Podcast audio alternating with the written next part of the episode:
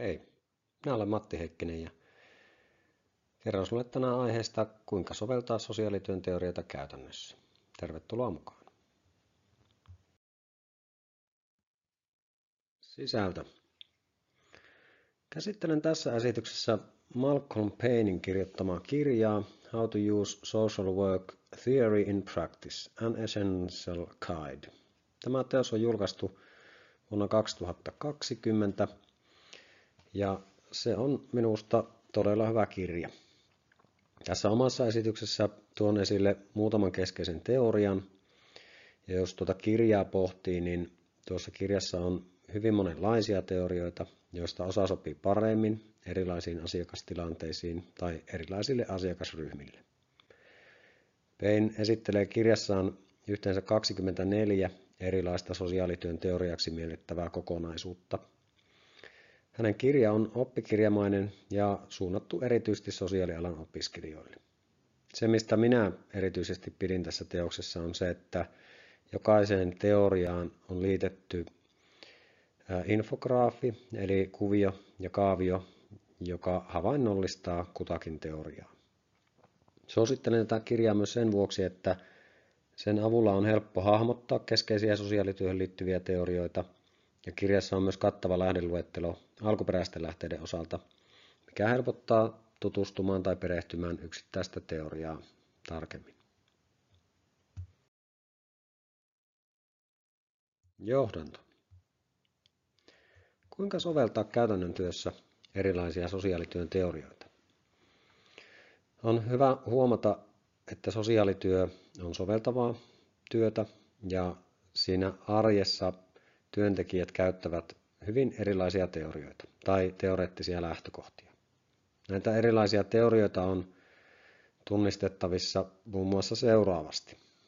On ensinnäkin sellaisia sosiaalityön teorioita, jotka kuvaavat ja selittävät sosiaalityötä ja sen käytäntöjä järjestäytyneellä tavalla.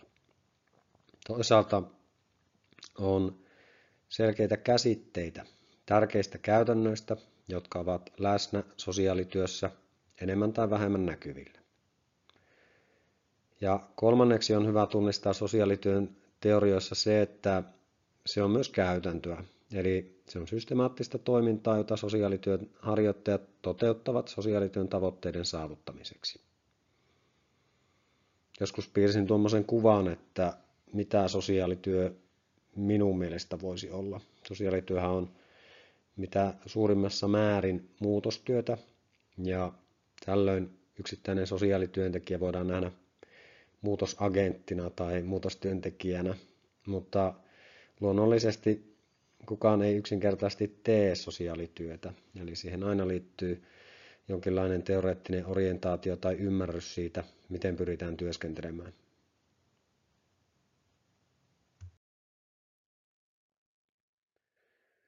No, Pohditaanpa hetki sitten teoriasta käytäntöön siirtymistä.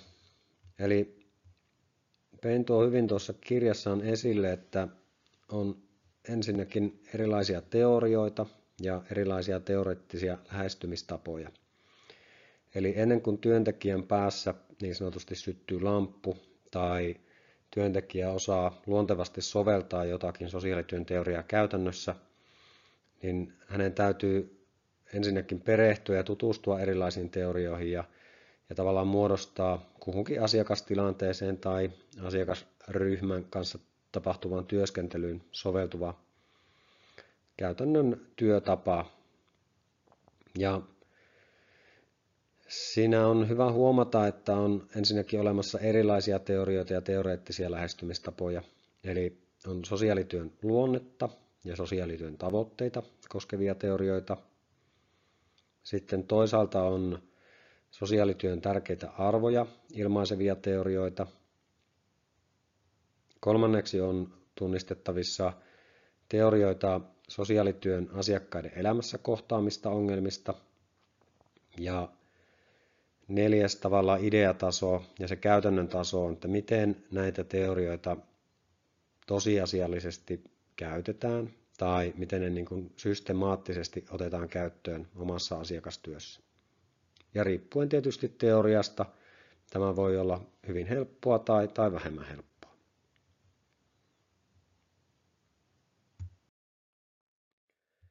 Ensikontakti ja sitoutuminen.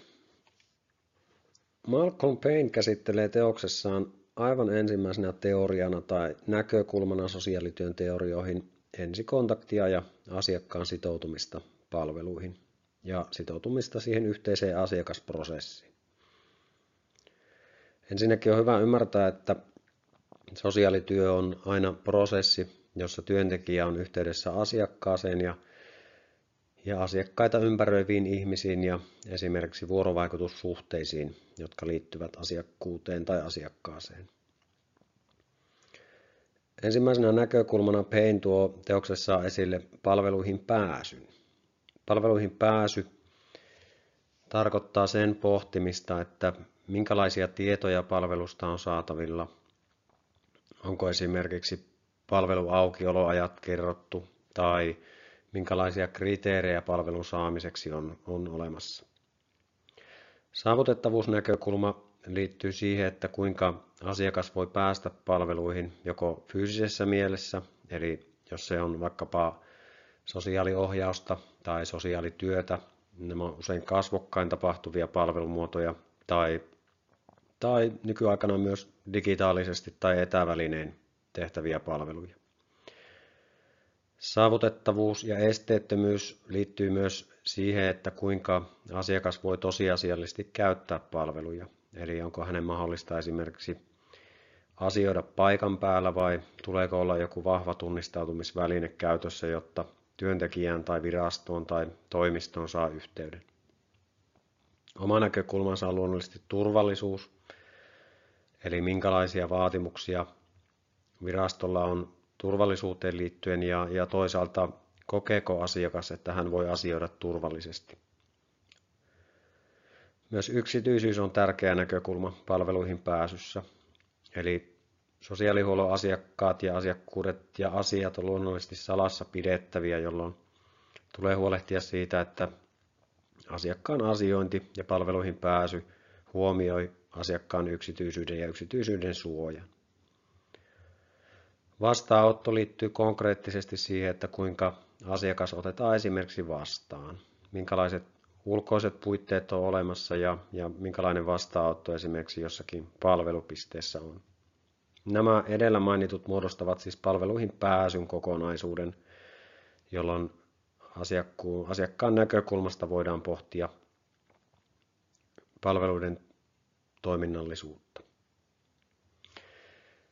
Toinen näkökulma tai toinen vaihe, minkä pein tuo esille, on viraston tai palveluiden etuovi. Ja tästä näkökulmasta hän erottelee oikeastaan kaksi tapaa, miten asiakkuudet sosiaalityössä ja sosiaalialalla yleensä tulevat vireille tai, tai käynnistyvät. Eli ensinnäkin asiakas itse voi hakea tai pyytää palveluja, ja asiakkaan omaiset tai läheiset ovat toinen keskeinen taho, jotka voivat auttaa asiakasta. Eli asiakas itse tai hänen läheisensä ja toinen keskeinen väylä virastoihin tai palveluiden etuovelle tai palveluihin pääsemiseen liittyy lähetteisiin tai ilmoituksiin. Hyvä esimerkki ilmoituksesta voisi olla vaikkapa vireille tullut lastensuojeluilmoitus ja sen käsittely.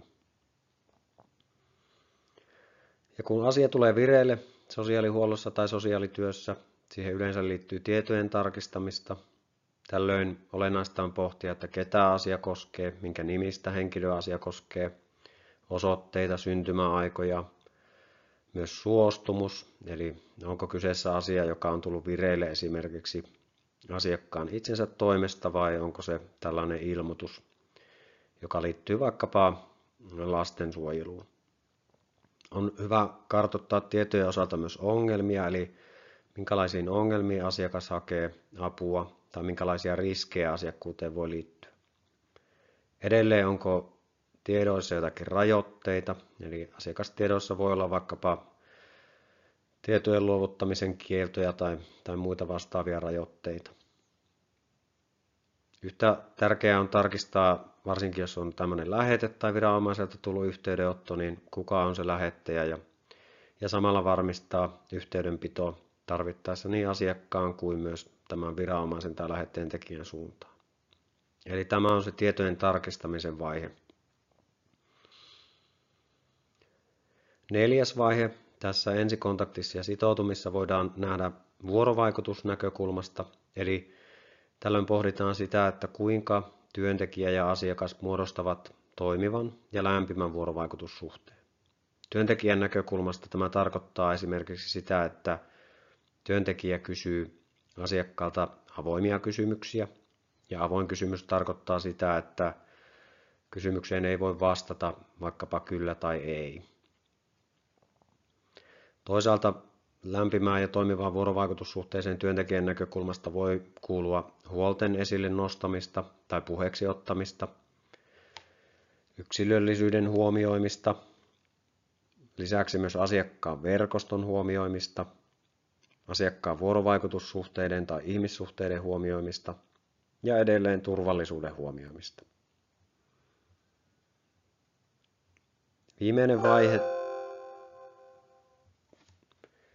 asiakkuuden alkamisen tai päättymisen näkökulmasta liittyy siihen, että onko asiakas, täyttääkö hän esimerkiksi sellaiset kriteerit, että hänelle voidaan tehdä päätös asiakkuuden alkamisesta ja samalla ryhdytään pohtimaan sitä, että mitä seuraavaksi tehdään tai mitä seuraavaksi tapahtuu.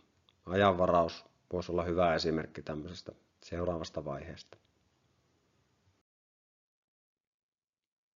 Arviointi. Malcolm Payne käsittelee teoksessaan arviointivaihetta, joka luonnollisesti sisältyy hyvin moneen eri sosiaalityön asiakasprosessiin tai asiakastyön vaiheeseen. Payne tuo hyvin esille, että arviointi on siis väliaikainen ja yhteinen prosessi, joka vaikuttaa toimenpiteisiin ja esimerkiksi erilaisiin interventioihin sen perusteella, mitä nyt tiedetään.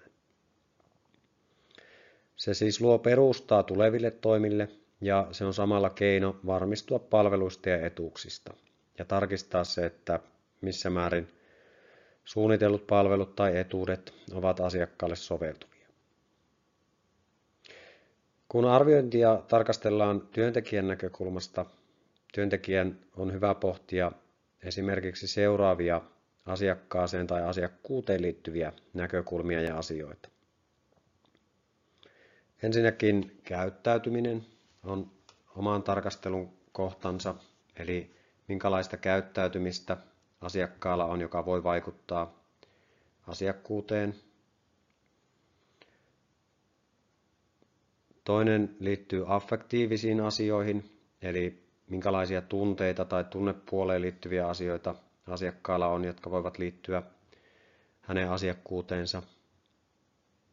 Kolmantena Payne tuo esille somaattiset asiat, eli ihmisen terveyteen liittyvät asiat, terveyteen ja toimintakykyyn liittyvät asiat. Neljäs näkökulma on ihmissuhdekysymykset tai ihmissuhdeasiat, eli minkälaisia ihmissuhteita asiakkaalla on, miten se vaikuttaa asiakkuuteen. Ja viides kohta on kognitiiviset asiat, eli minkälainen kognitio tai ymmärrys asiakkaalla on esimerkiksi hänen tilanteestaan tai palvelun tarpeistaan. Sosiaalityön arviointimallin kannalta on hyvä huomata myös keskeisiä rajoitteita. Eli arviointiin voi liittyä kohtuuttomia ja ristiriitaisia vaatimuksia, ja nämä voi olla siis asiakkaan vaatimuksia tai myös niin työntekijään tai työhön liittyviä vaatimuksia. Toisaalta arviointi voi sisältää tämmöistä kapea-alaista ajattelua, eli silloin se arviointinäkökulma rajautuu hyvin kapeaksi. Tästä käytännön esimerkki voisi olla sellainen, että työntekijä tulkitsee asiakkaan tilannetta kapea-alaisesti ja mahdollisimman tiukasti esimerkiksi suhteessa joihinkin asiakkuuden kriteereihin tai palvelun myöntämisen periaatteisiin. Ja kolmas arviointiin liittyvä rajoite on tietysti yksittäisen ihmisen ainutlaatuisuus tai tarve luokitella yksittäinen ihminen vaikkapa kriteerien täyttymisen tai palvelun myöntämisen näkökulmasta. Eli nämä ristiriidat tai rajoitteet on hyvä ottaa huomioon aina kun tehdään arviointia asiakkaiden kanssa.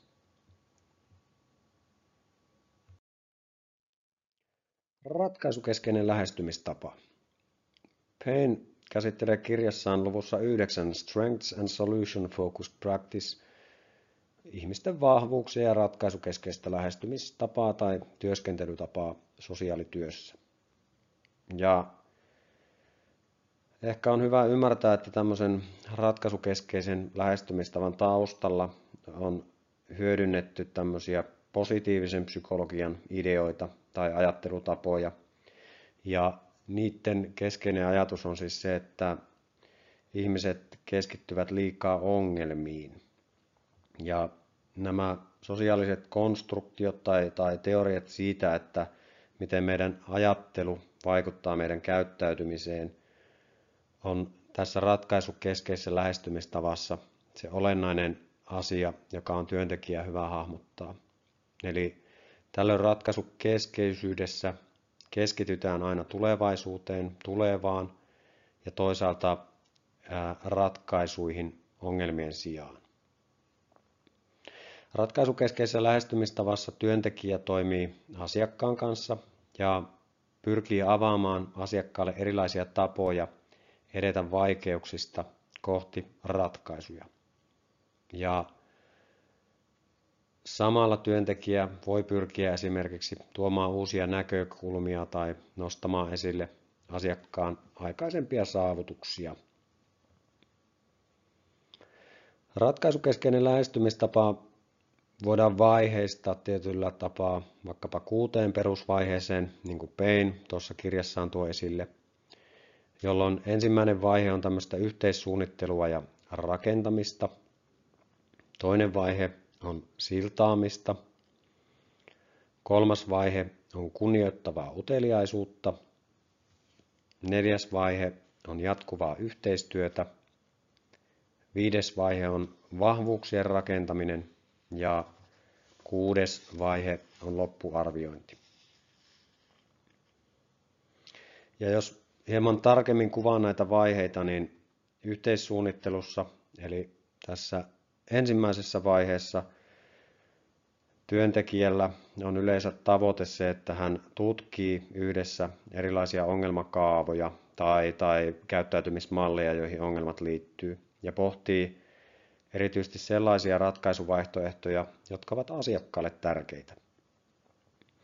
Työntekijä pyrkii tällöin tunnistamaan poikkeuksia ja resursseja ja vahvuuksia, ja pyrkimys on luonnollisesti löytää se paras tai toimivin malli ja auttaa luomaan odotuksia ja auttaa ottamaan tavallaan ensimmäisiä askeleita. Tämä siltaaminen niin luonnollisesti liittyy siihen, että asiakkailla ja työntekijöillä olisi yhteinen ymmärrys niistä asioista, jotka ovat tärkeitä asiakkaalle.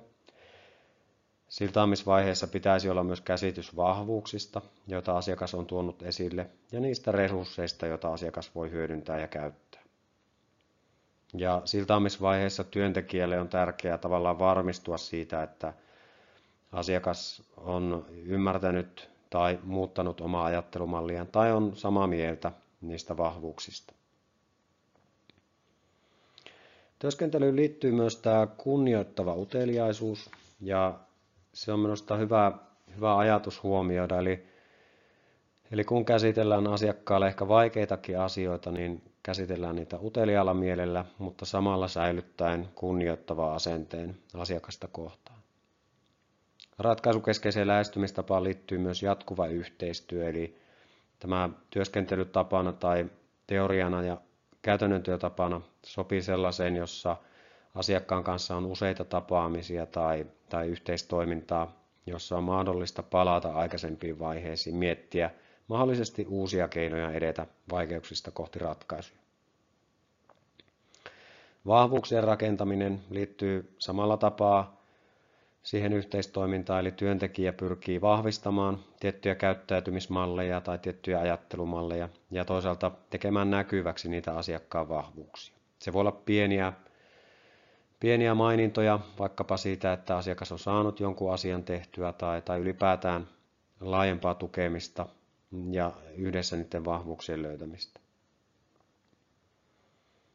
Ja tämä loppuarviointi on samalla tapaa niin kuin aikaisemmin puhuin arvioinnista, on säännöllistä tarkistamista, että onko asiakas omasta mielestään saavuttanut riittävästi. Eli on hyvä huomioida, että voi tehdä tarkentavia kysymyksiä ja kokeeko asiakas itse, että hän on päässyt, päässyt eteenpäin tai päässyt lähemmäs ratkaisua siinä ongelmassa.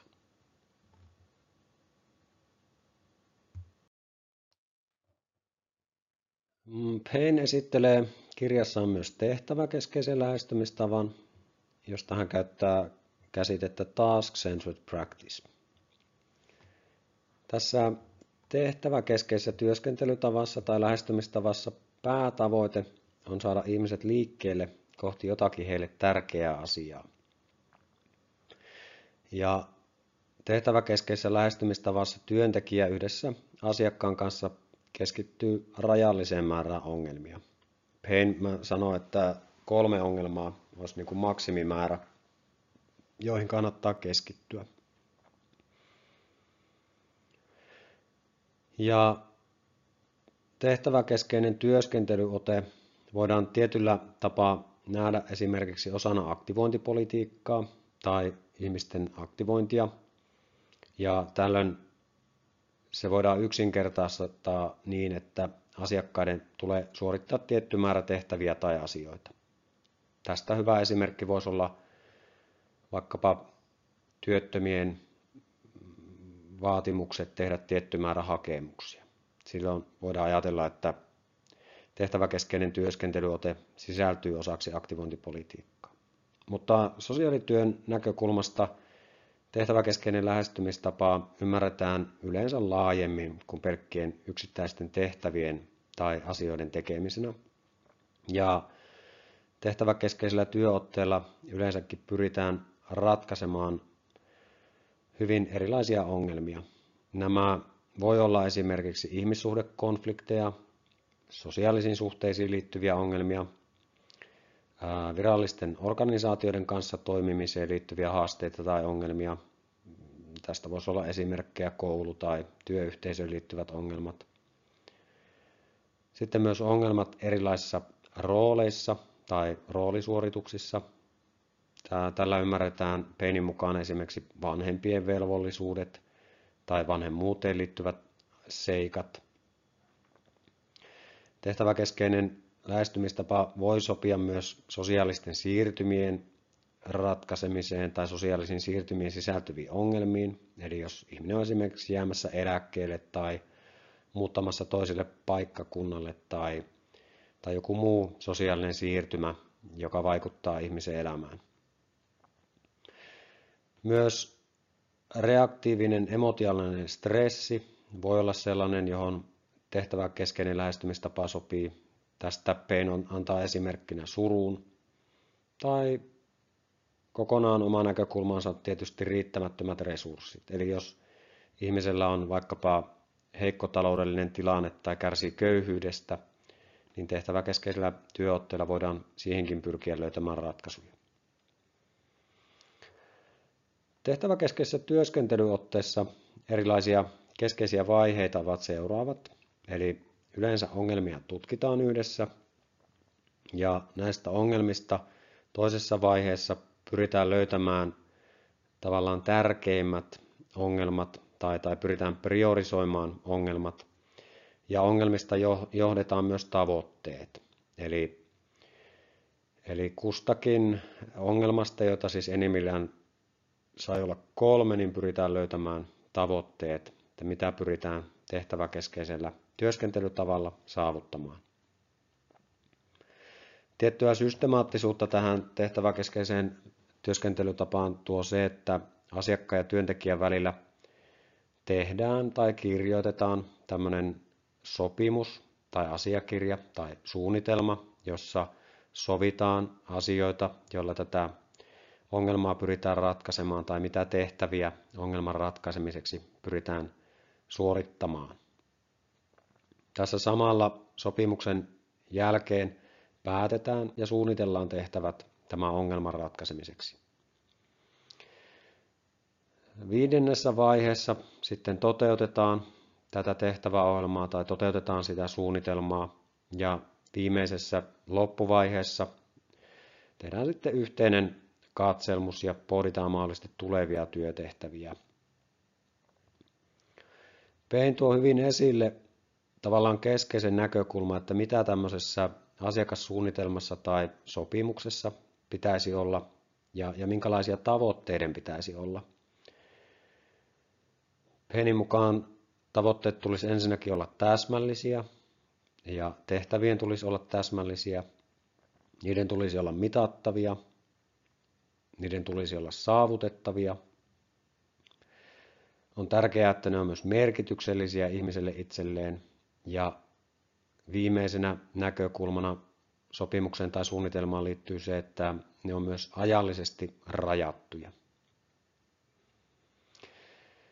Pein tuo hyvin esille myös tehtäväkeskeiseen työskentelytapaan liittyvää kritiikkiä. Eli tämän tyyppinen mekaaninen tarkastelutapa voi jähmettää ongelmia. Eli ongelmien jähmettäminen tarkoittaa tässä silloin sitä, että ei oteta riittävässä määrin huomioon ongelmien monimutkaisuutta tai esimerkiksi erilaisia näkemyksiä ongelmasta. Minä ymmärrän itse tämän niin, että joku ihmissuhdeongelma on hyvä esimerkki siitä, että se saattaa toiselle ihmiselle näyttäytyä hyvin erilaisena ongelmana kuin taas toiselle ihmiselle. Eli sitä on hyvin vaikea, jos ei mahdotonta tavallaan pilkkoa yksinkertaiseksi tai, tai pelkistetyksi ongelmaksi.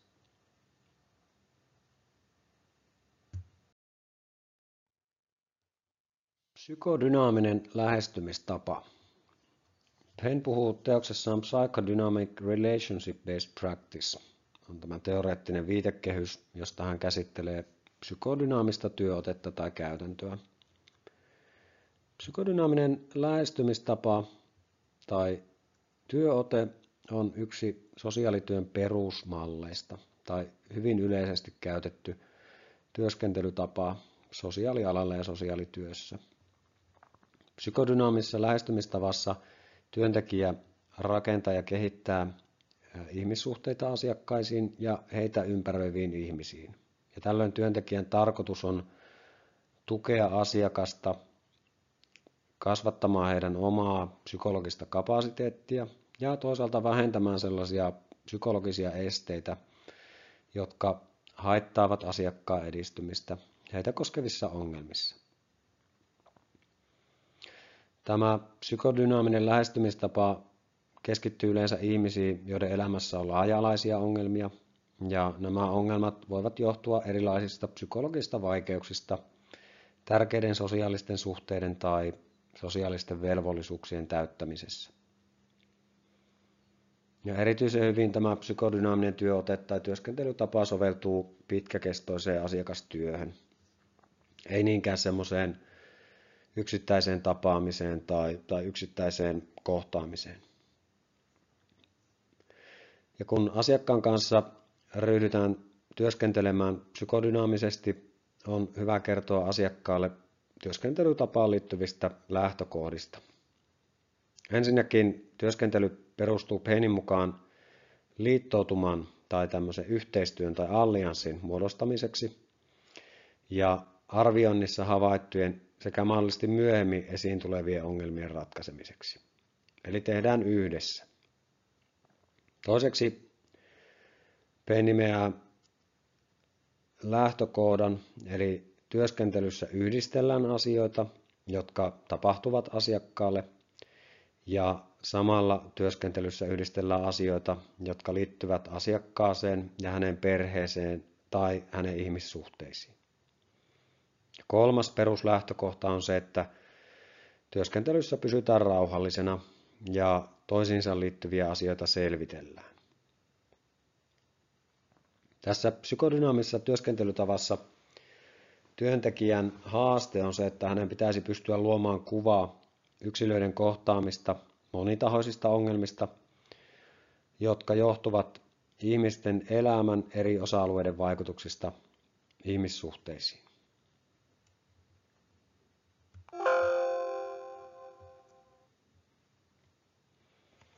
Tähän kuvaan olen nostanut erilaisia asioita, jotka luonnollisesti voi liittyä tai vaikuttaa ihmiseen. Ja jos tuolta muutaman noston otan, niin ensinnäkin ihmissuhteet, minkälaisia ihmissuhteita asiakkaalla on, kuuluuko hän minkälaisiin yhteisöihin, onko hänellä kuinka paljon esimerkiksi läheisiä ystäviä, minkälaiset hänen sukulaissuhteet on, minkälaiset suhteet ovat omiin lapsiin tai omiin vanhempiin ja niin edelleen. Toisaalta psykodynaaminen lähestymistapa voi sopia, kun tarkastellaan ihmisen kohtaamia onnettomuuksia tai resurssiongelmia. Ja tällöin on luontevaa yrittää sisällyttää siihen käsitykseen myös se, että miten ihminen suhtautuu erilaisiin tapahtumiin, miten ihminen suhtautuu erilaisiin menetyksiin tai miten esimerkiksi joku onnettomuus mahdollisesti tänäkin päivänä vaikuttaa hänen elämäänsä. Psykodynaamiselle lähestymistavalle on luontevaa myös tarkastella ihmistä kokonaisuutena, eli silloin tarkastelussa voi olla lapsuuteen liittyviä asioita, terveyteen liittyviä asioita ja erilaisia sosiaalisia tekijöitä, mitä huomioidaan. Tässä kuviossa on myös piirretty tota, työntekijälle tavallaan keskeisiä huomioitavia asioita. Eli työntekijän on tärkeää pyrkiä hahmottamaan dynamiikkaa, joka tässä, asia, tässä tarkoittaa siis sitä, että miten nämä kaikki asiat mahdollisesti liittyy toisiinsa tai vaikuttaa toisiinsa – Toiseksi työntekijä on tärkeää pohtia etiologiaa, eli tavallaan sitä juurisyytä tai ongelmien syytä, että mistä nämä ongelmat kumpuaa.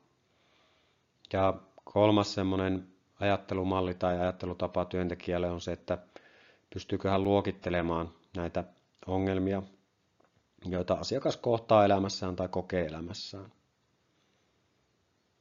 Eli psykodynaamisessa lähestymistavassa työntekijä pyrkii pitkäkestoisella ö, prosessilla vaikuttamaan asiakkaaseen ja auttamaan asiakasta hahmottamaan eri tavoin niitä ongelmia, jotka selittää hänen elämässään olevia asioita ja toisaalta tekemään näkyväksi myös eri osa-alueiden mahdollista yhteisvaikutusta.